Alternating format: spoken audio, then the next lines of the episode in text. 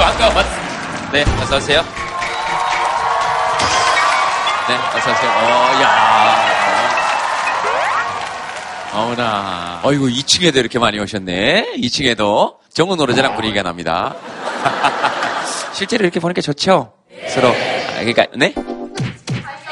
네. 누가 잘생겼어요, 그러면 옆에서 이렇게 그러지 마, 이렇게 치는 거 아니에요.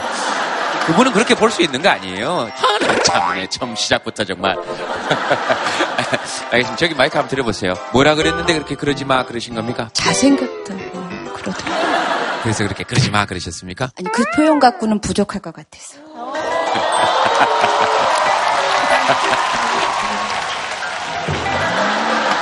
좀 더 자세히 얘기를 들어보도록 하겠습니다. 솔직히 왜 그러지 마라 그러시는지 얘기 한번 해보세요. 괜찮아요. 누구한테 칭찬 같은 거 잘 안 하는 친구거든요. 네. 근데 서슴없이 갑자기 본능적으로 하더라고요. 네. 그래서 하던 대로 하라고 제가 충고했습니다. 어떤 사이세요, 두 분은? 저희 고등학교 동창 친구요. 아, 야, 고등학교 졸업하신 지 지금 이제 한 4년, 5년? 그 정도? 그렇죠. 저도 네. 원래 칭찬 잘 안 하는 사람인데 받았으니까 서로 돈 안 드는 거 이런 거 해주는 거 얼마나 좋아요. 고등학교 때 친구가 이렇게 이어져 오는 게 사실 쉽지 않잖아요. 어떤 친구인지 한번 그냥 간단하게 한번 설명해 주세요. 이 친구가 중국에 살거든요. 끽해야 뭐 2년에 한 번, 3년에 한 번 볼까 하는데도 어제 본 듯 반가운 친구. 그리고 뭘 설명 안 해도 그냥 알아주는 친구. 음, 그래서 좋은 친구. 음,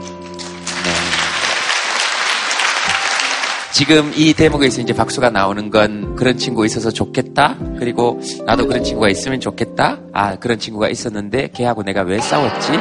싸웠던 기억은 없으세요? 싸우기도 많이 싸우고 네. 그렇기 때문에 지금은 경계를 아는 거죠. 얘는 여기까지만 건드려 주자. 서로. 그리고 지금은 너무 가끔 보기 때문에 싸울 시간보다는 서로의 이제 안부 챙기고 사는 거 물어보고 그게 더 궁금하지. 솔직히 싸울 시간은 없어요. 보기에도 아까운 친구인데 뭐 싸워 뭐 하겠어요. 보기에도 아까운 친구. 19절 같지 않아요? 예, 어, 좋네요. 그러면 답가 한번 하셔야죠. 어떤 친구인지. 제일 트러블이 많았던 친구였던 것 같은데 그 시간들이 KK 쌓이고 해서 지금도 이렇게 또 같이 있구나. 근데 얘가 그저께 전화를 했어요 저한테요. 보러 갈래? 이러고요. 같이 뭔가를 하고 싶은 게 있을 때 먼저 떠오르는 친구. 이게 나였고 또 앞으로도 저한테도 이 친구도 그런 친구일 거고 그렇습니다. 그러면 자연스럽게 그렇게 한번 해볼까요? 여러분들 스케치북에다가 이 사람이랑 이거 같이 하고 싶어 하고 순간적으로 툭 떠오르는 사람 있잖아요. 그 친구든 뭐 누구든지 좋습니다.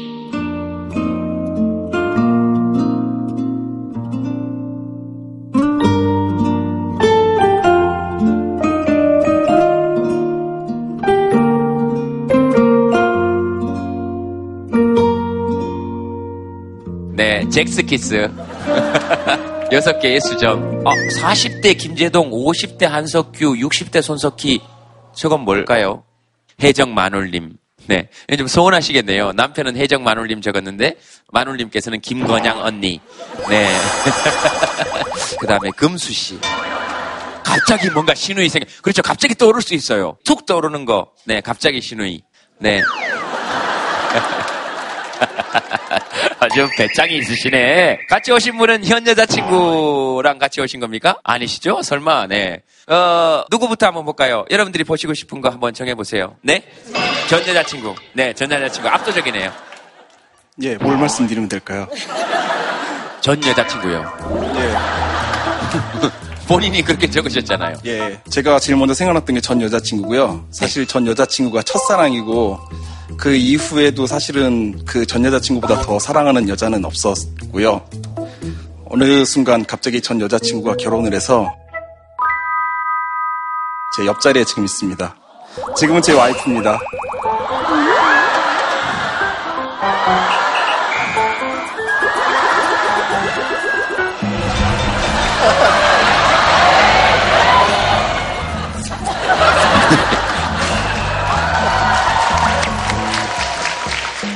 자, 어, 어느 사연을 한번 볼까요? 아, 어, 어, 아, 전 여자친구 말고요? 어, 갑자기 신우이요? 참 적응 잘하셔. 아, 네. 어, 저기 마이크 들고 계신 분은 어떻게 해서 마이크를 들게 되신 거죠? 저기 신우이한테 전달해달라고 저한테 마이크를 주시더라고요. 어디 계시지? 어, 알겠습니다. 첫사랑이세요? 예. 그 전에 만났던 사람들은 사랑이 아닙니다.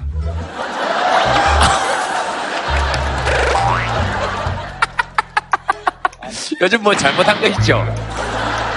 그죠? 요즘 뭐 잘못한 거 있죠? 술 먹고 늦게 들어오셨다거나. 항상 이렇게 살고 있습니다. 아, 그래요? 결혼하신 지 2년 반? 2008년도 했으니까 네. 9년째입니다. 아, 9년째입니까? 예. 아, 그런데 이제 계속해서 이렇게. 아니 뭐 사실은 사랑이 많이 변한 것 같아요. 처음보다 오히려 더 좀 더 사랑이 좀 많이 커져가지고요. 점점 더 사랑이 변하고 있습니다. 다들 안 해온 것 같아요? 다른 부부들이 다 한 마음이 됐네? 아! 막, 아! 막. 어떤 일을 할 때 아내가 가장 먼저 생각나십니까? 예를 들어서 뭐 회사에서 회식을 하게 될 때 어디 뭐 맛집에서 맛있는 걸 먹게 되면은 아 이거 나중에 와이프랑 같이 와서 먹으면 좋겠다. 아니면 공연이나 뭐 이런 걸 좋은 걸 보게 될 때 그때마다 생각이 납니다. 네. 아내를 정말 사랑한다면 회식을 가지 않아야 되는 거고, 아내를 진짜 사랑한다면 그 공연은 이미 아내와 같이 가 있었어야 되는 거 아니에요? 아니, 듣다가 문득 그냥 생각이 근데 나서. 저는 어쩔 수 없이 집에 가고 싶은데 또 회사 생활을 하고 해야 되니까 마음이 불편한데도 갈 수밖에 없었습니다. 네, 알- 알겠습니다. 어디 국회에서 많이 본 장면 같지 않아요? 남편 얘기를 지금까지 쭉 들으시면서 네, 네. 어떤 생각이 드셨는지. 욕먹을지도 모르는데 사실 정말로 한결같아요. 그래서 지금까지 진짜로 좋은 남편, 좋은 아빠로 제 옆에 있어주고 또 사실 제 부모님이 두 분 다 아프신데 간병 다 해서 5월에 돌아가시는 것까지 마무리 다 어, 아버지 돌아가실 때 다 곁에 있어주고 그러니까 맞싸이거든요. 그래서 항상 옆에서 든든하게 지켜주는 좋은 사람입니다. 네.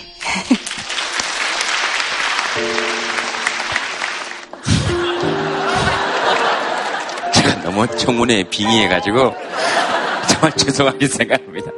아 그렇구나. 진짜 좋으시겠다. 네, 어, 그래서 지금처럼 앞으로 건강하게 쭉 함께 할 수 있었으면 좋겠습니다. 네, 네, 저희 네.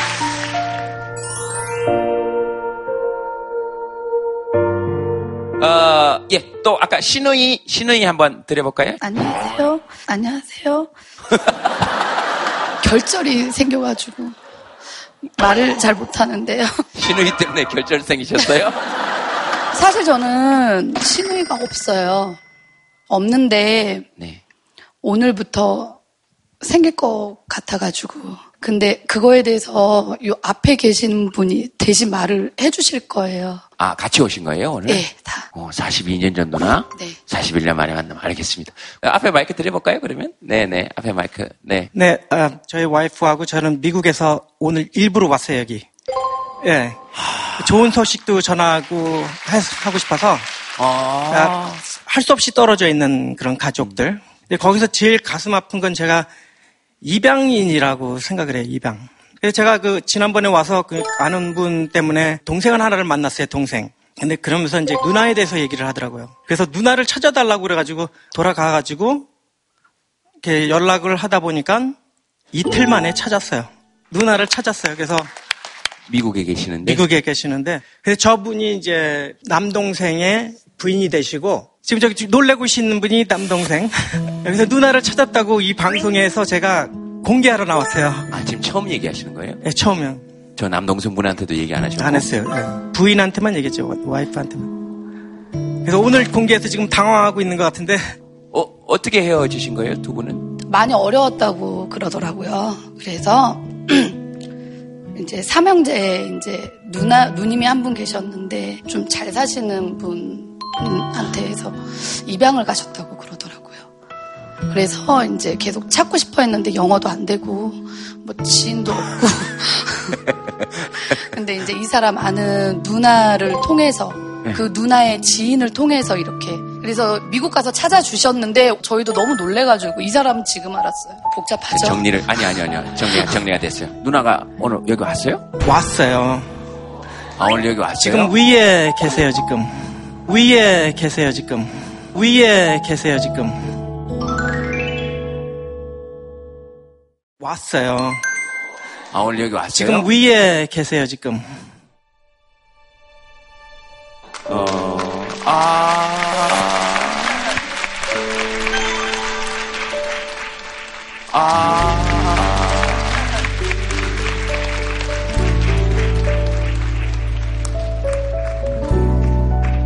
일부러 이 프로그램에 하신 거래요. 한 달 전에 찾으셨대요. 근데 이 프로그램에서 이벤트를 해주시고 싶어서 한 달을 참으셨대요. 두 달.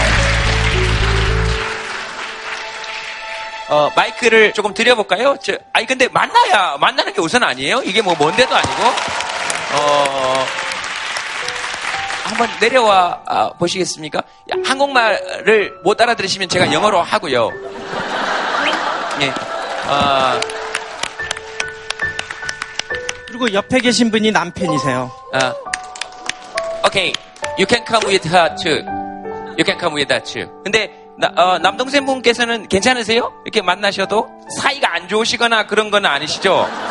혹시 뭐 한 살 때 헤어질 때 둘이 너무 싸웠다거나 저기 누, 누나인데?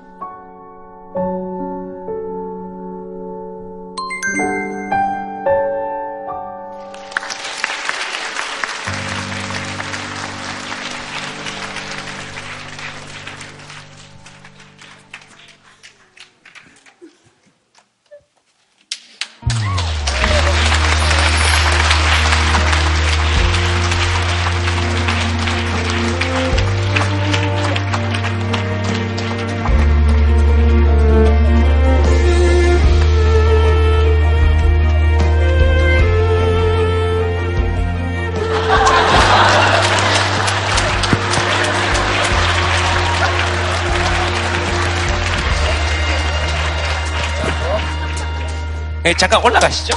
잠깐 올, 올라가시죠. 괜찮으세요? 예, 진짜 좋은 일이잖아요, 그죠? 예, 박수 한번 부탁드릴까요? 네, 이게 뭐.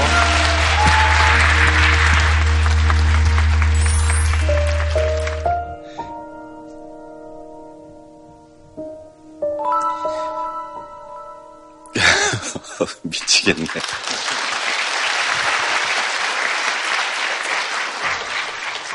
어릴 때 누나랑 헤어 질 때 했던 얘기가 있어요. 누나 기억나는지 모르겠지만 제가 네 살 누나 일곱 살 저를 잘 업어줬어요. 그리고 헤어질 때 언제 오냐 그러면 그랬는데 누나가 백밤만 자고 온다고. 그래서 언제까지 샜는지 모르겠는데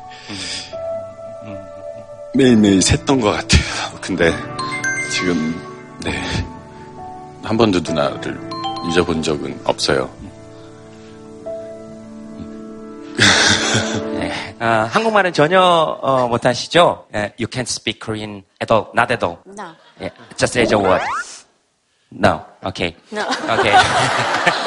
Do you understand my English? Yes, Can you speak English? Of course. Oh yeah. Well, did you learn English? Your pronunciation is so good. I studied in the United States. Yeah, you can speak English like Korean. Yeah. Okay. Okay. How do you feel about that? I'm I'm very happy both uh, for both of them. Um, I hope that we get to be a family. How do you think about your new family? Uh, I'm I'm very excited to get to know you, and I'm glad that that you two are reunited. And I think that it means a lot to my wife uh, and obviously to you. It makes me very happy. 네. 되게 행복하시대요. 그 막 울먹울먹울먹 하셔가지고 나도 너무 기뻐요. okay. Uh, is it first time to visit to Korea? Um, the last time I was here was when I saw Jung Yo when I was 13. It's been 30 years. 네, 충분히 다 전달되시죠? 어, 어떠세요? 그 동생분 지금 오늘 처음 모신 거잖아요? Yes, it's overwhelming. Um, it's a very emotional thing because um, I don't really have any siblings. I was adopted, and I was an only child, so I didn't grow up with any brothers or sisters. But he was here. 그 누가 통역을 하실 분이 있죠.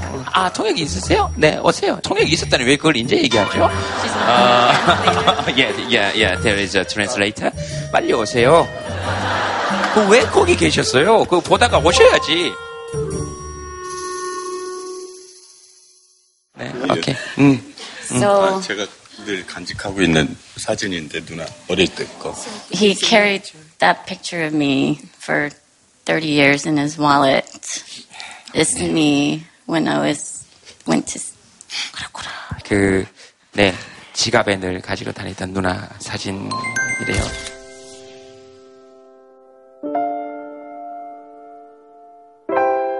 That's the picture that Chris found. That's because he had this picture. Christopher went on the internet and looked for my name, even though it's, you know, American name. But somehow, um, with the help of his friend, that picture looked like kind of me now. And so they thought, oh, this has to be the same person. 오케이. 근데 저 이렇게 빨리 만나게 될지는 몰랐어요. 근데 진짜 기적 같은 일 아니에요? 그죠? 네. 축하드려요. Congratulations. 세 분께서는 더 이상 녹화 보지 마시고요. 어, 나가서 차 드시고, 밥 드시고, 네, 하세요. 나가세요. Get out of here. 아무튼 감사합니다. 네, 알겠습니다. 감사합니다. 네. 네, 감사합니다.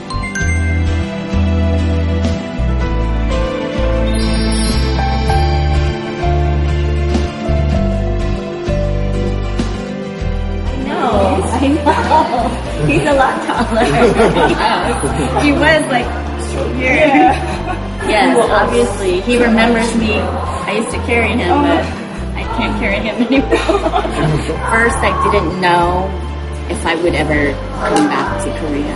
But when I heard about my brother, um, I had to kind of someone like remember me for that long, and like obviously having a connection with another person. Somehow I must have still wanted to kind of look out for him and cared about him. Oh my god, Richard.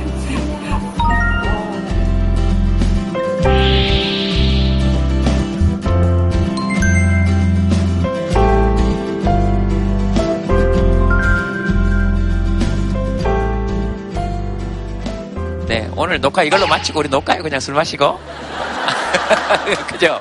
그것도 좋은데. 네, 알겠습니다. 아, 그래도 또 패널 여러분들 오셨으니까 박수로 환영해 주십시오. 감사합니다. 네.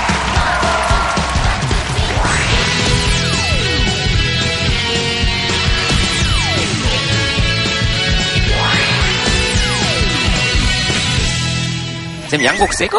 세요? 어떻게 알았지? 앉으실 때 약간 조심해서 앉는 걸로 봐서 음, 출연비에 의상비가 포함이 안 돼 있어요. 머리도 하고 와요? 저도 안 하고 오는데 왜 쌤이 하시는 거예요? 연예인 병 걸려서. 지금 옷 얘기하실 때가 아닌 것 같아요. 저를 보면 비교가 안 되잖아요. 아니에요. 네. 하여튼 의상비도 출연료에 좀 포함이 될 수 있도록 저희 PD한테 잘 한번 얘기를 해보시기 바랍니다. 그리고 그건 PD 결정 사항이 아니고요. 손석기 사장 결제 사항입니다. 우리도 다 보도국 지금 소속인데 있고 뭐 그렇습니까? 오늘은 여기까지입니다. 네, 알겠습니다. 아, 제가 오늘 무게를 너무 잡는 것 같아요. 왜요? 주제가 무게라서. 알겠습니다. 오늘 주제 공개하겠습니다. 오늘 주제는요, 무게입니다. 무게.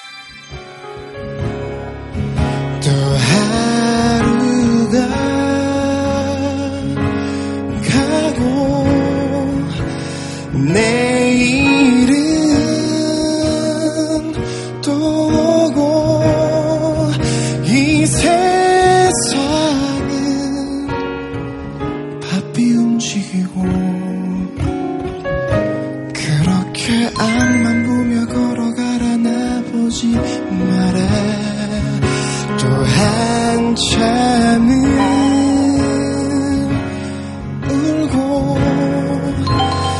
다짐을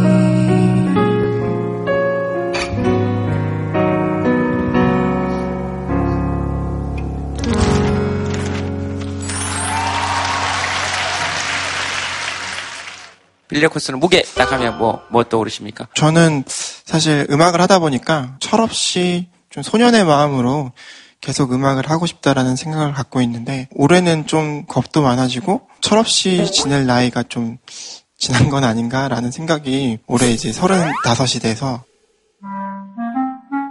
나이에 대한 무게감이 조금씩 더 생기는 것 같다라는 생각이 들어가지고 조금씩 더 들기 시작하는구나. 네.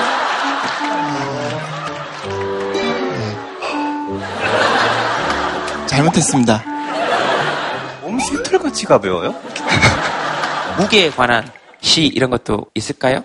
요 시는 제가 굳이 소개하고 싶진 않은 시입니다. 왜냐하면 이미 하도 드라마를 통해서 알려졌기 때문에. 음. 그러나 오늘 무게를 얘기하는데 이 시를 또 빼놓을 수도 없고. 그래서 김인육의 사랑의 물리학을 오늘은 한번 정리를 하고 넘어가야 되겠다. 아, 그럼 제가 지금부터 어, 공유스럽게 낭송하도록 하겠습니다.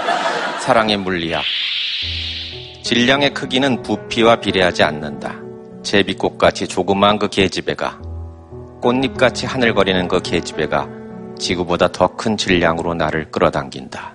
순간 나는 뉴턴의 사과처럼 사정없이 그녀에게로 굴러떨어졌다. 쿵 소리를 내며 쿵쿵 소리를 내며 심장이 하늘에서 땅까지 아찔한 진자 운동을 계속하였다. 첫사랑이었다.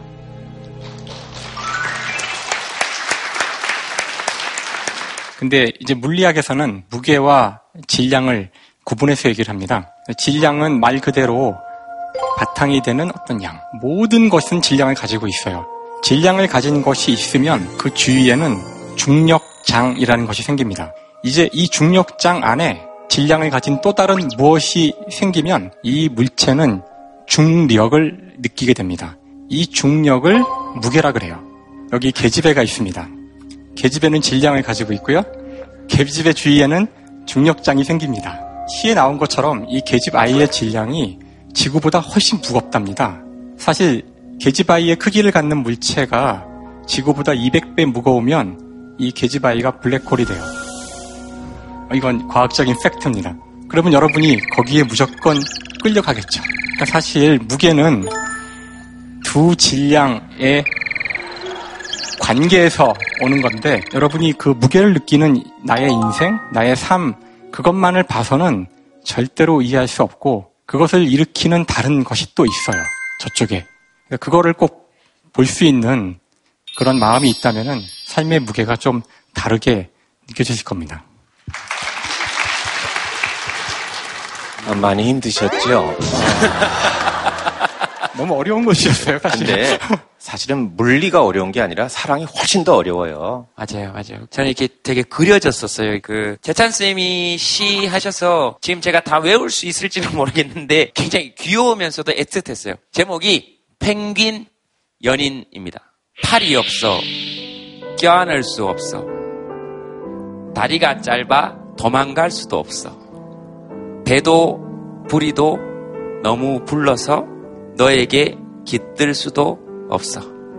앉지도 눕지도 못한 채 엉거주춤 껴안고 서 있는 여름 펭귄 한 쌍. 밀어내며 끌어안으며 오랜 세월 그렇게 서로를 녹이며 서로가 녹아내리며 이런 시. 네. 아... 밀어내며 끌어안은 채. 이 대목도 전 되게 와닿았어요. 우리 엄마나 아빠가 이렇게 오거나 사랑하는 사람이 있어도 가끔 그런 얘기 하죠. 아, 저리 가! 왜 이렇게 귀찮게. 그게 밀어내며 끌어안은 채? 이런 거 아닐까? 왜, 왜 이렇게 웃어요? 아니, 엄마가. 아니, 아빠랑 이렇게 얘기를 할 때요. 아이, 영미야, 미안해. 이러면 막, 아, 저리 가, 씨. 막 이러면서, 아, 저리 가, 씨. 막 이러면서. 아, 그게 갑자기 생각났어요? 아빠가 영미야 미안해 하면 아, 저리 가! 씨. 아니, 씨는 안 해요. 씨는 안 해요. 어, 방금 했는데 씨는 본인이 한 거예요? 아, 씨는 본인이 한 거예요? 알았어요. 엄마 보호하는 거 보세요. 다윤이는 봤을 때 엄마 아빠가 사이가 어떤 것 같아요? 엄마랑 아빠랑 서로 되게 아끼는데 가끔은 결혼을 와 어떻게 저렇게 하셨지? 라는 생각이 들 정도로 서로 마음을 진짜 정말 몰라요. 서로의 마음을 이해를 잘 못해요. 예를 들면 이제 엄마가 라떼를 먹고 싶다 이렇게 얘기를 할 때가 있어요. 네. 그러면은 엄마가 먹고 싶다고 이렇게 직, 직접적 의사 표현을 할 때도 안 사오는 경우도 가끔 있고. 커피를 일부러 안 사오는 게 아니라 엄마를 생각해서 밤에 못 자면 다음날 피곤하니까 그냥 안 사오겠다 이러는데 엄마는 피곤할 때 커피를 마셔야 살아나거든요. 그걸 10년째 몰라요. 엄마 말의 무게를 아빠가 잘 못 느끼는구나. 어떻게 결혼했을까요? 그래서 둘을 이렇게 낳았을까? 첫 만남에 갈비를 사주셨다고. 그 갈비의 무게가 1인분의 무게가 엄청 많이 주는 데를 가셨나 보다. 많이 배고팠는데 제가 갈비를 좋아하는데 말 안 했거든요. 근데 알아서 사주더라고요. 그래서 그래서 결혼하게 됐어요. 아 그 첫 만남의 갈비의 무게에 남편도 무게가 많이 나가요. 무슨 상관이야? 지금 옆에서 큰 따님이 하신 얘기 혹시 들었어요? 지금 네. 갑자기 그게 무슨 상관이야? 듬직했어요. 예. 듬직하고 맛있는 것도 많이 사주고 잘해주고 네, 알겠습니다. 갈비를 많이 먹으면 블랙홀이 돼갖고 남편이 따라와요. 아주, 아주 많이 먹어야 돼요. 그걸 또 넙죽 받으신다? 어쨌든 우리가 무게에서부터 시작해서 갈비 그리고 200배 실려놨잖아요. 거기서 생긴 중력장 어, 거기서 훅 다 빨려 들어가가지고 나중에 블랙홀에서 뚝 빠져나온 걸 보니까 두 딸이 툭 빠져나온 거예요 지금. 네, 거기까지 다 왔습니다. 오늘 게스트 모시겠습니다. 여러분 박수로 환영해 주시기 바랍니다. 어서 오십시오. 네. 앉으십니다. 어서 오세요. 네.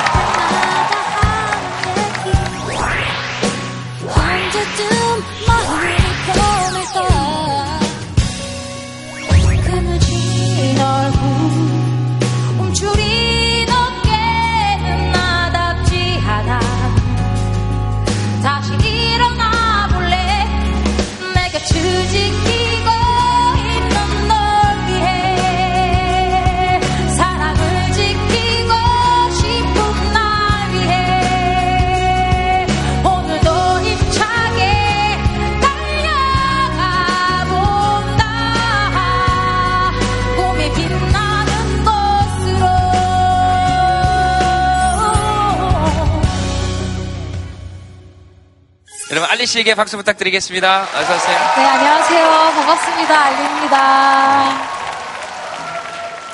진짜 블랙홀이 등장한 것처럼 음, 생긴 것처럼 사람들이 확 빨려 들어가면서 엄청 큰 소리를 막 내시면서 그랬어요. 제가 그 계지바이인 거죠? 네. 감사합니다. 새해 복 많이 받으세요. 지구보다 더 큰 질량을 가진 예, 아, 근데 저는 문과에서 예체능과로 넘어간 사람이라 아까 잠깐 정신이 없었어요. 근데 방금 본인을 그렇게 탁 표현하신 걸 봐서는 핵심을 다 이해를 하신 거죠? 다 이해하신 것 아, 예, 네. 감사합니다. 예. 대단하시다. 여기 되게 행복하네요, 예. 왜요? 아, 저 걱정 말아요. 그때 애청자거든요. 네. 그래서 보기만 해도 참 행복했는데 실제로 이렇게 저도 참여하게 된 사람으로서 좀 행복한 기분이 들어요. 그리고 또 선생님 팬이기도 하고요. 예. 재찬 쌤. 네, 뭔가 이렇게 밀당을 잘 하시는 것 같아요. 재밌는 얘기 이렇게 하시다가 갑자기 진지한 얘기로 마음을 탁 사로잡으셨다가 예. 그리고 왜냐하면요 너무 무게 없이 설치면 또 촐랑된다고 그럴 것 같고요 무게를 잡으면 저거 봐 늙은 놈이 왜 나와서 저래 이럴까봐 그래서 그러는 거예요 아, 너무 사람들이 그런 걸 좋으세요. 알 리가 있겠어요 왜알 리가 있겠어요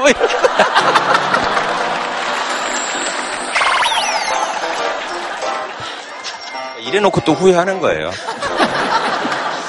너무 웃기죠, 이런 거. 좋네요. 그럼요. 예, 집에 가도 오늘 결국은 사람들이 그런 걸 알 리가 있겠어요? 이런 것만 생각이 나요. 저는 전에 정말 여쭤보고 싶은 게 있었는데 네. 알리 씨 예명이잖아요 예. 그게 진짜 무하마드 알리 그 알리예요? 헤비급? 네. 처음에는 기로라버니께서 저한테 타이순이라고 지어주셨어요. 설마 그 마이크 타이 네, 예. 제가 노래하는 거를 보고, 아, 쟤는 타이순이다 하시고는. 묘하게 닮았단 말을 하시잖아요. 처음에는 여자한테는 좀 무거운 이름이다. 왜냐하면 굉장한 분이시잖아요. 예, 사회협력가시기도 하고 운동가시기도 하고 그리고 또 권투 선수로서도 굉장한 분이시고 이분의 이름을 받아서 제가 무언가를 하기에는 너무 나는 작은 그릇인데 내가 할 수 있는 건 노래밖에 없는데 어떡하지? 그랬다가 노래하는 알리로서 그래도 가지고 갈 무게는 가지고 가자 이렇게 좀 생각을 정리 하게 되었어요. 예, 그래서 지금은 이 이름이 너무 좋아요. 조금 있다가 시간이 되시면 예. 어머님 한 분 와 계시거든요. 두 딸과 함께 예. 저 어머님과 대화를 한번 해보시면 굉장히 잘 하실 것 같다는 생각이 문득 들었어요. 아 그래요? 안녕하세요. 예, 안녕하세요. 예, 아까 어떤 대화 나누셨어요? 갈비 얘기했어요. 수원에 갈비가 유명해요. 갈비집 하세요? 어떻게 결혼을 했냐고 여쭤봐서 맛있는 갈비 많이 사줘서 결혼했다 그랬거든요. 아, 그러면 결혼할 수 있어요? 아, 정말 궁금해서 그래요. 저도 이제 결혼을 해야 될 꽉 찬 나이를 갖고 있는 서른 넘, 넘은 여성이라. 여기요? 어울린대요. 네? 어디를 봐서, 어디를 봐서. 아, 싫으면 싫다고 바로 얘기하는 스타일이시구나. 어, 예, 알았어요. 어디를 봐서 올리냐고. 어, 그러면은 오늘 한 줄 사연 보도록 하겠습니다. 첫 번째 사연 보는데 두 시간 많이 걸렸네.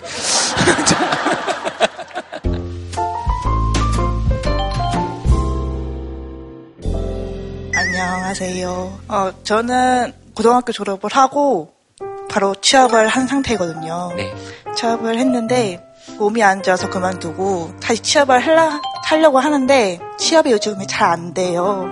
그 이유 중에 하나가 저는 딱 알고, 알고 있거든요. 뭡니까? 제가 조금 장애를 가지고 있어요. 이력서를 제출하다 보면은 장애인이다 써, 써져 있으면은 연락이 안 오고요. 한번 안 써서 본 적이 있어요. 그러니까 연락이 오더라고요. 이날에 면접을 보러 오세요 하길래 제가 당당하게 얘기를 했어요. 제가 장애를 갖고 있다고. 그래도 일을 열심히 할 수 있으니까 면접 보게 해달라고 하니까 안 된다고. 저희 회사는 장애인 안, 뽑- 안 뽑으니까 오시지 말, 마세요 하시는데 제가 어떤 장애가 있으신지 여쭤보거나 이러면 결례죠. 근데 솔직히 지금 잘 모르겠거든요. 이게 언어로 그래 있는 게 아니라 몸 자체에서 있는 거니까 조금만 무리해서 하면은 조금 힘들어요. 어, 우리도 조금만 무리하면 엄청 힘들어요. 제가 수술까지 했었거든요. 음. 그 수술까지 한 게 잘못된가 싶기도 하고 오만 가지 생각이 다 들더라, 들더라고요. 네, 그런 생각이 드셨구나. 근데 일하고 싶으시구나? 네. 솔직히 제 입장에서는 취업을 해서 가족들을 먹여 살려야 되고 해야 되는데 취업이 안 되니까 막상 가족들한테 더 미안한 거죠. 제가 맞손냐고 맞딸인데 맞선녀까지 생각하시는 사람은 잘 없는데, 야 엄청 효녀신가 보다. 그죠? 본능적으로 할아버지, 할머니를 생각한다는 거 아니에요? 가뜩이나 할머니가 거의 7순이 넘으셨어요. 7순이 넘으셨는데 지금 아직까지 직장을 다니시거든요. 할머니께서. 진짜 저희 때문에 직장을 다니시는데 저라도 먼저 빨리 직장 구해가지고 할머니를 쉬게 하고 그러니까 아빠도 조금 편안하게 좀 지내야 되는데 제가 직장을 못 구하니까 좀 마음의 무게 좀 크고 어, 그래서 본인이 직장 구해서 할머니, 아빠 퇴사시키는 게 목표구나. 그 아빠는 뭐라 그래요? 네가 편한 곳으로 가라 음. 안정 안정된 곳으로 가라고 하시는데 솔직히 그 소리 듣는 듣는 저는 그게 또 부담이에요. 네. 그렇게 막 따뜻하게 말씀해 주실수록 부담스러울 때 있죠. 네. 그죠? 맞아요. 네. 우리 주변에 많은 사람들이 지금 스트레스를 갖고 있는데 제가 제일 안타까운 건 뭐냐면 그걸 왜 19세, 20세 저런 젊은 친구들이 느껴야 되느냐 하는 거죠. 저희 세대에서 소녀가장이라고 하는 것은 대한민국이 다 못 살았기 때문에 누구나 그래서 식모로 가고 뭐 버스 안내양으로 가고 그랬던 시대의 얘기지 지금처럼 능력도 있고 어디로 취업할 수 있는 욕망도 있고 다 있는데 그거를 분배와 이런 걸 잘 못해서 그래서 지금 이 젊은 친구들이 스트레스를 받는다는 것은 이 문제를 가장 중요한 문제 중에 하나로 좀 생각해 줘야 될 시대가 와도 이미 왔다. 근데 이 문제를 왜 이렇게 해결 못 해주는 걸까? 그래서 굉장히 미안하고 안타깝고 답답해요.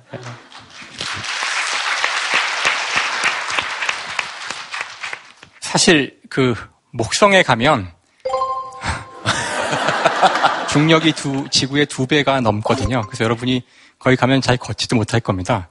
그러니까 사실 장애라는 것이 굉장히 상대적인 것일 수 있다는 걸 말씀드리고 싶은데요.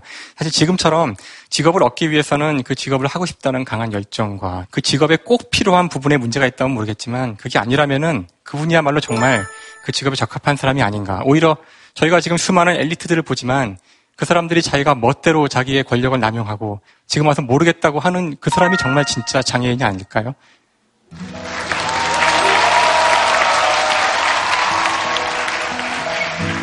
장애, 그러니까 이게 좋고 나쁘고가 아니고 어떤 일을 할 때 조금 더 불편한 부분 이런 것이잖아요. 그러면 선생님 말씀처럼 지금 우리 사회 엘리트라고 말하는 사람들 그 사람들이 그 일을 하는데 장애를 가지고 있는 게 아닌가 하는 뜻으로 그러니까 그 장애라는 말 자체는 나쁜 뜻이 아닌 건데 오히려 그런 사람들이 그런 것 같아요. 그래서 법 제일 많이 배운 사람들이 지금 법을 가장 장애가 많도록 만들고 있는 거죠. 그죠? 어, 또 뭐 한 분 정도 얘기 더 들어볼까요? 그냥 나도 한번 저런 얘기 들으니까 생각나는 거 있다 하시는 분 계시면 네, 안녕하세요. 네. 저는 올 2월에 대학 졸업을 하는 이제 학생인데요. 미술 교육으로 교직 기술을 해서 이제 선생님을 하고 싶어서 네. 지금 이제 기간제 교사나 시간 강사로 이제 원서를 많이 넣고 있는데 네. 오늘 합격자 발표였는데 안 됐어요. 그러니까 오기 전에 이제 합- 불합격 통지를 받아서 좀 속상하고 그랬는데 좀 장애가 있으시던 없으시던 취준생의 마음을 좀 많이 공감이 됐고 여기 와서 이렇게 많은 사람들과 얘기하고 이제 있다 보니까 그 생각이 잘 안 나서 초대해 주셔서 감사하다고 말씀드리고 싶었어요.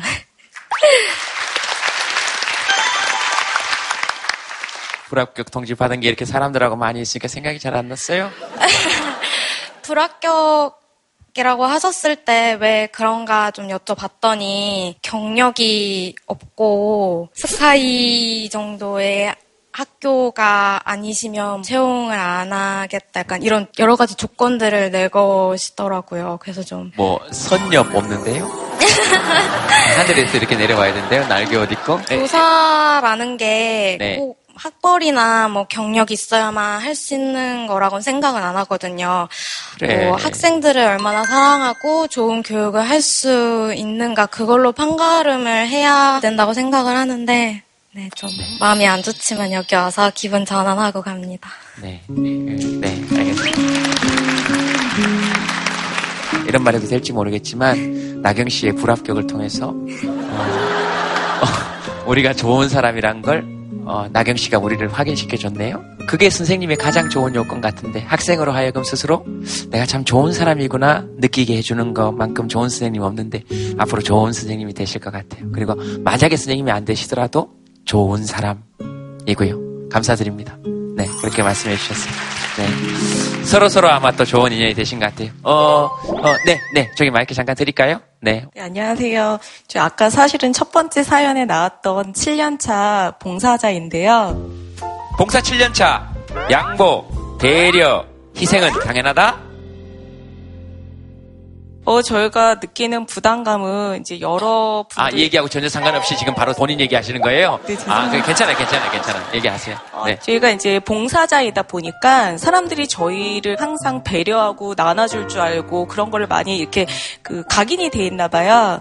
근데 한 번은 이제 face painting 재능 기부 같은 걸 하는데 8시간을 화장실도 못 가고 밥도 막 번갈아 가면서 먹고 이렇게 봉사를 네. 하는데 근데 마감을 딱 했는데 할머니가 이제 아이 손을 붙잡고 얘만 해달라고 네. 어, 얘만 해달라고 이렇게 하는데 저희가 또 누군 해주고 누군 안 해줄 수가 네. 없잖아요. 죄송합니다. 저희가 마감이 돼서 이제 저희가 그만두지 못할 것 같습니다. 이렇게 얘기를 했더니 막 이렇게 성을 내시는 거예요. 이 아이 하나 해주면은 해주면 될 걸 갖다가 뭐 그게 대단하다고 그 그림 하나 안 그려주냐고 할 때 참 이게 봉사자로서 봉사 왔는데 이걸 내가 왜 해야 되는 거지 이렇게 느낄 때도 있고요. 네. 우리도 막 사인 다 해주고 마지막에 꼭 그런 말씀 하시거든요. 우리 애가 진짜 받고 싶었는데 요거만 해줘요. 근데 그러면 아, 죄송해요. 제가 여기 있으면 철수를 못해요. 뭐 근데 계속 남는다 그게. 근데 제일 웃긴 게 뭔지 아세요? 우리 애가 지금 사인 받고 싶었는데 애는 계속 누구야? 저 아저씨 누구야?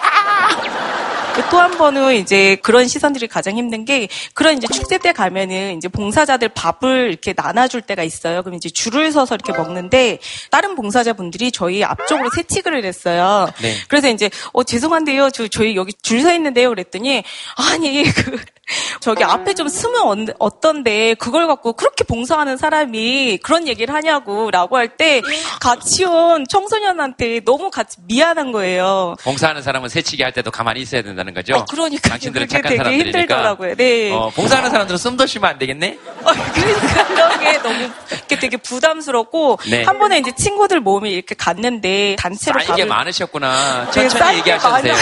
너무 많은 얘기를 한꺼번에 쏟아내려 그러지 마시고요. 아, 네. 숨 쉬면 서 아, 지금 네. 아마 네, 혹시 얘기 못 할까봐 지금 긴장되셔서 그러신 모양인데 천천히 네, 하세요. 괜찮아요. 들어드릴게요. 네, 감사합니다. 그렇게 수없이 많은 봉사를 하셨는데.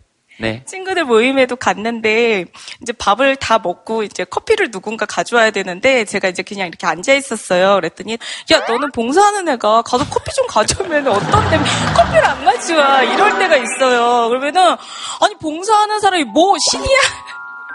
어, 나도 똑같은 사람이고, 그럼. 사람들은 저를 갖다가 무슨 그 다 양보를 해야 되고, 다 배려해야 되고, 다 이렇게 뭔가 이렇게 다 내줘야 된다는 음. 그 인식을 갖고 있는 게 너무 힘들더라고요. 네.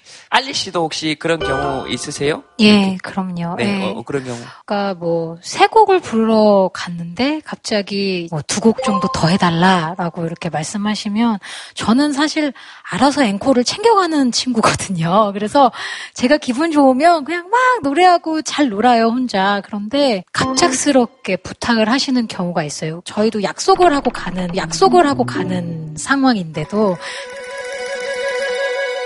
오늘 노래는 그 준비가 안 돼 있죠. 한 소절 정도 우리가 이렇게 들어볼 수. 미안해 내 친구야. 16년 전 노래입니다. 늘 말씀드리는 게 실례이긴 한데 뮤지컬 한 소절 정도. 안 괜찮으면 약속을 하고 가는 상황인데도 자꾸 그렇지 못하게 하시니까, 예, 그러면 이제 따뜻한 그런 봉사의 마음이 나오다가도 이제 사라지게 되더라고요. 그런 부분들만 좀 잘 지켜주시면 즐겁게 노래하고 다닐 것 같아요. 네. 근데 한 가지 이거 보여드려도 돼요? 네. 저희가 이거 김제동 이렇게 했거든요. 이런 걸 타투하고 이렇게 그 페이스 페인팅 할 때 아이들한테 이런 거 해주거든요. 어. 네. 그래서 오늘 보여드리려고. 저 재능 기부 한 번만 해줘요 여기. 그거 하시는 이유를 좀 여쭤봐도 될까요? 그렇게 봉사활동 하신 이유 왜 그렇게 아, 페이스 하시는지? 페인팅을 처음에 하게 된 이유는요. 페이스 페인팅을 그림 하나에 5천 원, 만 원, 2만 원 이렇게 받아요. 놀이동산 같은 데 가면. 근데 한 어머니가 아이 셋이 있었나 봐요. 저는 이제 기나- 지나가는 길이었는데 그때 이제 그 아이들이 엄마 저거 해줘 저거 해줘 그랬던 거예요. 근데 엄마가 그 돈이 없어서는 아니었지만은 왜 저거를 뭐 만 오천 원, 2만 원을 주고 애 셋을 그려야 되나라는 생각을 했겠죠. 그래서 야그 별것도 아닌 거를 갖다가 하면서 이제 데려가니까 애들이 엥 하면서 운 거를 본 거예요, 제가. 근데 제가 할 수 있는 게 이제 페이스 페인팅이니까 저런 아이들한테 그런 아- 아픔은 아니지만 그런 걸 주지 말자 해서 그다음부터 사람들한테 페이스 페인팅을 가르쳐 주고 배운 친구들한테는 대신 다섯 번에서 열 번 정도 니네가 봉사를 해라 해서 어. 네, 재능 릴레이 기부를 시작하게 된 거거든요. 그래서 지금은 얘들아 니네 열 개 그려도 돼. 니네 많은 마음대로 그리고 싶은데 그려. 이렇게 해서 지금 7년 차 이렇게 해오고 있습니다. 네.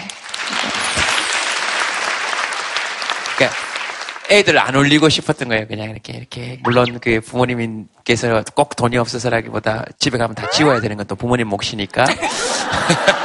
근데 애들 안 올리고 싶은 그 그게 가장 강력한 동기죠. 뭐 애들 안 올리고 싶은 아마 할머니가 아니고 애가 어렸으면 그러셨을 것 또. 그죠? 그렇다니까. 어 맞아요. 그러니까 그런 마음을 이용하지 않았으면 좋겠어요. 가만히 놔둬도 우리 다 하잖아요, 사실. 그죠? 누가 안 하겠어. 그러니까 그걸 강요하거나 이용하지 않았으면 좋겠어요. 사실 물리적으로 중요한 법칙 가운데 하나가 이제 시간을 되돌릴 수 없다는 거거든요. 어떤 위대한 과학자도 어제로 갈 수가 없어요. 다음에 시간은 모든 사람한테 동일한 속도로 갑니다. 적어도 이 지구상에서는. 그래서 모두의 시간이 똑같이 소중한 거예요. 그래서 우리가 다른 사람의 그것이 봉사의 형태든 아니면 직업의 형태든 어떤 일의 형태든 그 사람의 시간, 일부를 썼다는 것은 물리적으로 복구할 수 없는 어떤 귀중한 것을 사용한 거예요. 그래서 열정페이라든가 이런 것들, 그런 것들은 다 절대로 하면 안 된다고 생각해요. 기본적으로는 시간은 가장 소중한 거기 때문에 그것이 어떤 형태로 사용되든 그에 대해서 고마운 마음이 있다면 그러면 이런 문제들이 좀 사라지지 않을까 그런 생각을 해봅니다. 봉사는 이런 것 같아요. 그냥 가서 기쁨 있느냐 없느냐가 가장 중요하잖아요. 음. 톡투 저 나오는 이유 중에 하나를 대라 그러면 여기 오면 기분이 좋아져요. 네. 이거는 네. 봉사는 그냥 딴 거 없어요. 그냥 기분 좋아지면 몸 피곤해서 견딜만하다. 사람들이 정말 기분 좋게 봉사할 수 있도록 그것만 지켜줘도 하는 게 그게 봉사인데 그걸 굉장히 강요한다거나 당연하다거나 오히려 그걸 악용하려 든다거나 그러면 점점 우리 주변에 훌륭한 기부자들이 사라지겠죠. 그건 우리의 마이너스의 선택이다. 그래서 정말 봉사자들에 대해서 그들의 봉사를 즐겨주는 자세가 함께 해줘야 정말 우리나라의 봉사 문화가 자리 잡을 거라고 생각을 합니다. 예. 네. 네. 네. 모일 박목월 시인이라는 말은 내 성명 위에 늘 붙는 관사. 이 낡은 모자를 쓰고 나는 비 오는 거리로 헤매었다. 이것은 전신을 가리기에는 너무나 어쭙지 않은 것. 또한 나만 쳐다보는 어린 것들을 덮기에도 너무나 어처구니 없는 것. 허나 인간이 평생 마른 옷만 입을까 보냐. 다만 두 발이 젖지 않는 그것만으로도 나는 고맙고 눈물겹다. 다음 봅시다. 아, 다음 사연이 이제 제가 골라도 될까요? 아, 예, 예. 아, 이제 골라도 되죠. 네, 저 네. 저거 너무 하고 싶었어요. 네, 뭐요? 마흔 넘어 생긴 셋째. 저 아. 어떡하죠? 네. 하. 이 사연은 오늘은 안 하겠습니다. 저게 무슨 고민이나. 아, 참네. 내가 사연 보내볼까요? 마흔 넘어서도 안 생긴 첫째, 저 어떡하죠? 하, 이 정도는 돼야. 아니, 그게 고민이지. 아니, 마흔 넘어 생긴 셋째가 뭐, 사랑하시는 것도 아니고, 무슨. 무자가 농담 아닙니다. 네, 실제로. 네, 어디 계세요? 마흔 넘어 생긴 셋째? 네, 아이고, 네. 제가, 음, 셋째가 생겼는데요. 네. 셋째가 생기면 기쁘고, 좋아야 되는데. 네. 그렇지 않고 너무 부담감이 많고, 안 좋은 거예요. 아. 제가 이제 둘째 가졌을 때 엄청 많이 다쳤거든요. 이 손가락도 끊어지고 허리도 수술하고 그래서 어. 너무 아파서 그래도 먹여 살려야 되니까 참고 어. 참고 참으면서 살았어요. 이 하루하루를. 음. 그래서 지금은 많이 좀 몸도 편해지고 마음도 어. 편해지고 어. 좀제 인생도 살고 싶고 네. 그런데 집사람이 자꾸 애를 갖자 그러는 거예요. 네. 아들을 낳아야 된다고. 저는 괜찮은데. 어. 그러면 막 달랬어요. 로또 되면 낳자. 로, 또가 되면 낳자. 그런데 카카오톡을 보니까 네. 간절히 바라면 이루어진다. 이렇게 써 있는 거예요. 그걸 보고 아 이거 뿌리칠 수가 없는 거예요. 네. 그래서 병원 가서 날 잡아서 이렇게 이런 얘기 해도 되나 했는데 아니 가서 아니 가서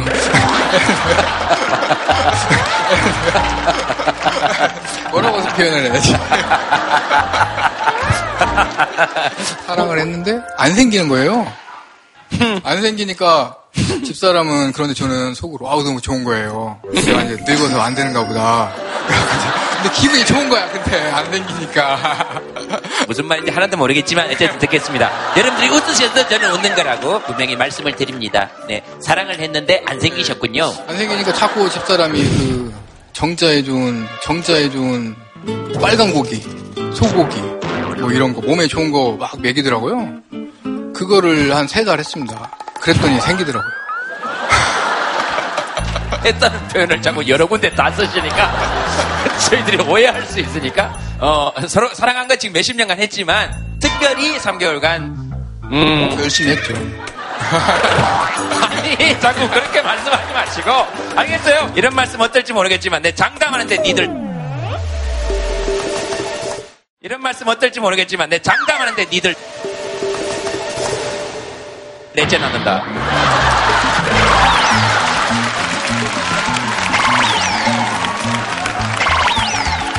네, 장담합니다, 내가. 우리가 아무리 심야 방송이긴 하지만 네 좋네요. 그럼요. 우리가 뭐 다른 얘기 했습니까? 사랑한다는 얘기를 했는데 어, 아이들도 요즘 다 성격 받으니까 괜찮습니다. 그 정자의 빨간 고기가 좋다는 얘기는 예. 처음 들었네요. 아, 인터넷 보고 찾은 건데. 아 그러세요? 아, 김재동 아직 결혼 안 하셔서 잘 보이시고. 결혼 하, 결혼하셨나요? 뭐요? 그, 아, 아. 빨간 고기가 정자에는 좋은데 기억력이 안 좋군요. 아 그래서 그래서 생겼군요. 생겼습니다. 그쵸? 좀 임산부들 잘 챙겨줘야 되고 네. 또 사랑을 해줘야 되는데 이게 안 되는 거예요. 이 마음이. 그래서 네. 그냥 평소 하던 대로 집사람이 일 다 하고 뭐 이런 거 하는 걸 보니까 제가 아 마음이 너무 또 안 좋은 거예요. 그, 임신을 했는데 잘해줘야 되는데 네. 마음 속에 있는 이 무게, 이 짐을 오늘 떨고야 음. 이 얘기를 사랑할 수 있을 것 같아서 음. 그래서 이렇게 사연 내보냈습니다. 음. 부러워서 이 사연을 선택한 거였거든요. 셋째를 가지셨다는 게 정말 축복이라는 생각에 지금 다 듣고 난 뒤에 드는 생각은 옛날에는 경제가 어렵고 아무리 그래도 넷째, 다섯째, 막 육남매 이런 얘기들이 많았는데 요즘은 셋째 낳기도 어렵다라는 이야기가 조금 음. 가슴 아파요. 왜 그냥 셋째까지는 부담 없이 낳을 수 있는 그런 아이를 기를 수 있는 그런 사회가 됐으면 좋겠네요. 네. 맞아요. 충분히 이해하실 수 있죠. 그러니까 뭐 셋째가 생겨서 축복이고 뭐 이런 얘기 하시는 분만 다 훌륭하다 이런 게 아니고 저렇게 솔직하게 그냥 부담 되실 수 있을 것 같잖아요. 내가 내 아이를 이렇게 안 사랑해도 되나? 난 진짜 안 좋은 아빠 아닌가? 이런 생각이 드실 수, 그런 생각이 좀 부담스럽기도 할 것 같아요. 그죠? 사실은 부부는 처음 만나자마자 내가 저 여자를 사랑하게 될까? 저 여자는 내 아내가 될까? 고민하잖아요. 애는 딱 나오면 제가 내 아들일까? 이런 고민 안 하시죠. 내가 쟤를 사랑하게 될까? 고민 안 하시죠. 그럼 바로 그건 사랑하게 돼 있는 관계예요. 그러니까 지금은 마치 부담스러운 부채같이 생각이 되겠지만 금방 그것은 나오자마자 내 자본이고 내 삶의 기쁨의 원천이 됩니다. 그러니까 아마 잘 되실 거라고 저는 확신하고요. 오늘의 교훈은 저건 애를 낳기 위해서라도 결혼하기 위해서라도 소고기와 갈비는 가까이 된다는 것이 오늘 결론입니다.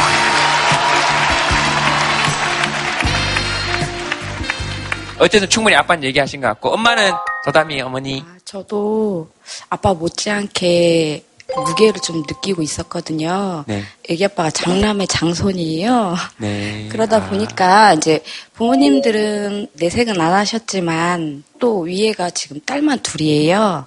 그러다 보니까 저는 더 이제 간절해지고 한 살이라도 나이가 어릴 때 좀 가져보자 이렇게 한 게 이제 지금 어느 정도 이제 집장만도 하고 음. 안정이 돼서 그래서 이제 아빠를 찾고 이제 콕콕 찔렀던 거죠. 그렇구나. 네, 그래서 저도 말은 안 했지만 저도 그런 무게를 가지고 있었거든요. 네, 네. 그리고 어른들은 아무 말씀 안 하시고 아빠도 괜찮다 그래도 엄마 마음에 괜히 또 그리고 아들 한 명 있었으면 좋겠다 이런 마음 들 수 있잖아요. 아들이 둘이면 또 딸 하나 있으면 좋겠다 이런 마음도 들 수 있는 거잖아요. 희영이랑 혜선이는 뭐라 그래요? 애기 가지기 전에 네. 희영이 혜선이 앉혀놓고 도담이가 크면 니네가 대학 등록금 내라 그랬거든요. 그 약속 지켜라. 아 결국 아빠 엄마가 무게를 딸들에게 이양하기 시작했습니다. 어, 평화적 무게 교체가 이루어지고 있네요. 사실 그 물리학적으로 무게를 느끼지 않는 방법이 있어요. 번지 점프를 하시면 돼요. 뛰어내리면 자연학화 하는 동안에는 무게가 안 느껴지거든요. 사실 저희가 무게를 느끼는 이유는 두 다리로 땅을 딛고 움직이지 않고 있기 때문에 발바닥에 무게를 느낍니다. 앉아 있으면 엉덩이에 무게를 느끼고요. 그래서 우리 인생에서 사실 아이가 생기거나 이런 문제는 우리가 계획한다고 되는 것도 아닌데 어쨌든 그런 것들이 무게로 막 주어지는 것 같아요. 그런데 어떻게 생각하면 그런 것들을 해결하는 방법, 해결이라고 하긴 애매하겠지만 방법 중에 하나는 그냥 그 인생의 흐름에 몸을 던지면 물리적으로 그게 사라집니다. 선생님, 그럼 물리적으로 무게를 느꼈다는 것은 관계가 생겼다는 것을 의미하는 것이죠. 그렇죠. 관계가 생겼다는 뜻이죠. 그러면 무게를 느낀다는 것은 외롭지 않다는 의미로 받아들여도. 그 다음에 그 무게, 그 음. 관계에 내가 몸을 맡기면 맡길수록 무게는 더 자, 작아지고요. 음. 거기에 버틸 때에만 느낄 수 있어요. 네, 알겠습니다. 어, 마지막으로 여러분 스케치북에 한번 적어볼까요? 무겁지만 그래도 짊어지고 있고 싶은 거. Waking up to kiss you and nobody's there. The smell of your perfume still stuck in the air. It's hard. Yesterday I thought I saw your shadow running round. It's funny how things never change in this old town. So far. 무겁지만 내려놓기 싫은 거 그랬더니 돈 이렇게 적으셨습니다.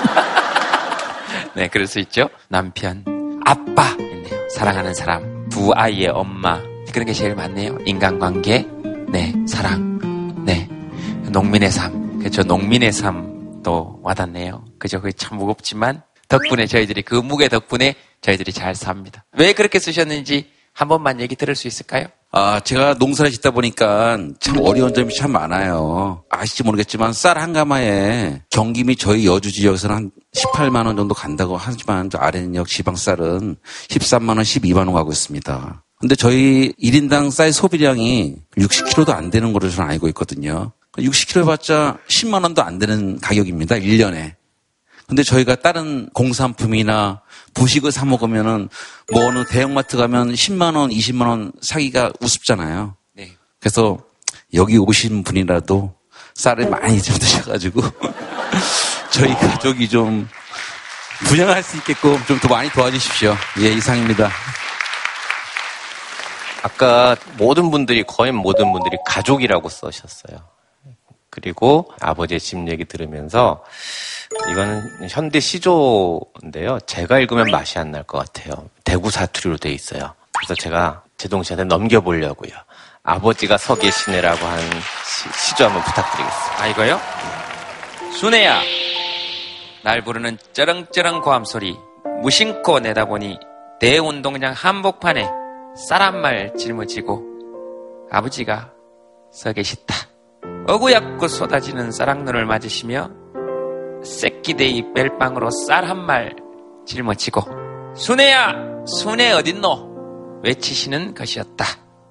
너무도 황당하고 또 하도나 부끄러워 모른 척 엎드리는데 드르륵 문을 열고 쌀 한 말 지신 아버지 우리 반에 나타났다. 순애야 너는 대체 대답을 와 하나노? 대구에 오는 김에 쌀 한말 지고 왔다. 이 쌀밥 묵은 힘으로 더 열심히 공부해레이 하시던 그 아버지 무덤 속에 계시는데 쌀랑눈 내리시네. 흰 쌀밥 같은 눈이 쌀 한 말 짊어지시고 아버지가 서 계시네.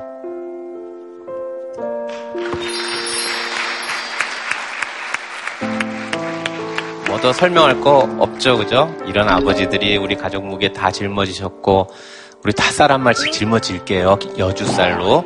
그렇게 해서 우리 이 눈 오는 날 버텨갈 테니까, 모두들 그런 아버지, 우리 가장들, 가족들 다 함께 그 무게를 감당하면서 살아갑시다. 네. 네. 아저씨 왜? 아. 저희 아버지께서 올해 환갑이세요. 그래서 계속 뭘 해드려야 되나 계속 고민하고 있거든요. 예, 그리고 제게 가장 큰 짐 무게가 하나 있어요. 그 힘든 시간을 제가 견딘 유일한 게 가족과 노래였거든요. 그리고 아직도 가끔 그런 힘듦이 올라올 때마다 제가 기댈 수 있는 버팀목이 아버지세요. 근데 제 큰 힘든 무게를 아버지한테 덜어드리고 싶지는 않거든요. 근데 여러분들도 다들 가족들한테 덜어주고 싶지 않으신 무게들이 분명히 있을 거예요. 자기가 감당할 수 있는 무게는 꼭 짊어지고 가세요. 저는 그게 제일 죄송해요. 네, 그래서 아버지라는 얘기에 목이 메었습니다.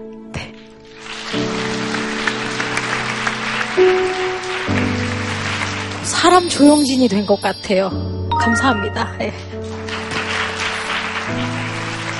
이제 알리씨 노래 한 곡. 네. 원래 부르시기로 돼 있었던 거죠? 저희들이 갑자기 요구하는 게 아니고. 아, 그럼요. 그렇죠? 예, 예. 네. 전 제가 가수인데요. 네, 아까 네. 말씀하신 게 있어가지고. 네. 네, 네, 네. 혹시라도 쟤네들 그럴까봐. 네네. 오늘 주제도 그렇고, 저도 조금 무거운 얘기를 해서요. 지금 방금 좀 레파토리를 바꿨어요. 여러분들을 위한 노래예요. 저는 항상 이렇게 무대에서 여러분들을 보면요. 이 생각밖에 안 들어요. 사람이 꽃보다 아름다워! 들려드릴게요.